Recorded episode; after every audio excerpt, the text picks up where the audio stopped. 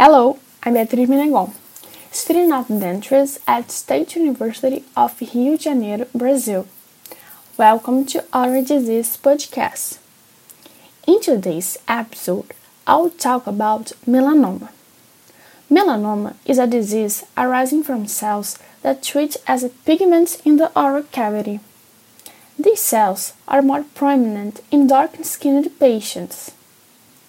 There are no well understood risk factors for diseases, and it is, fortunately, a rare disease.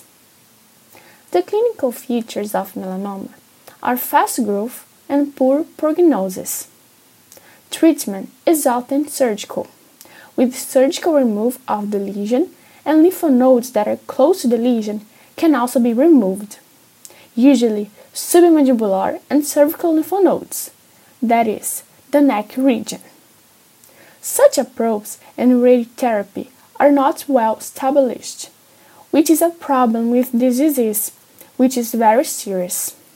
In Brazil, two thirds of patients are diagnosed in advanced states of the disease, according to studies carried out. Mucosal melanomas located in the lips and oral cavity presents a double risk of early death. Therefore, any pigmented lesion present in the oral cavity must be examined by a stomatologist. Do you want to know more about oral diseases?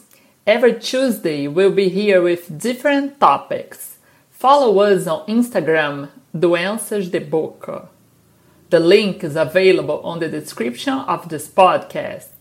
Thanks for your attention and see you all next week.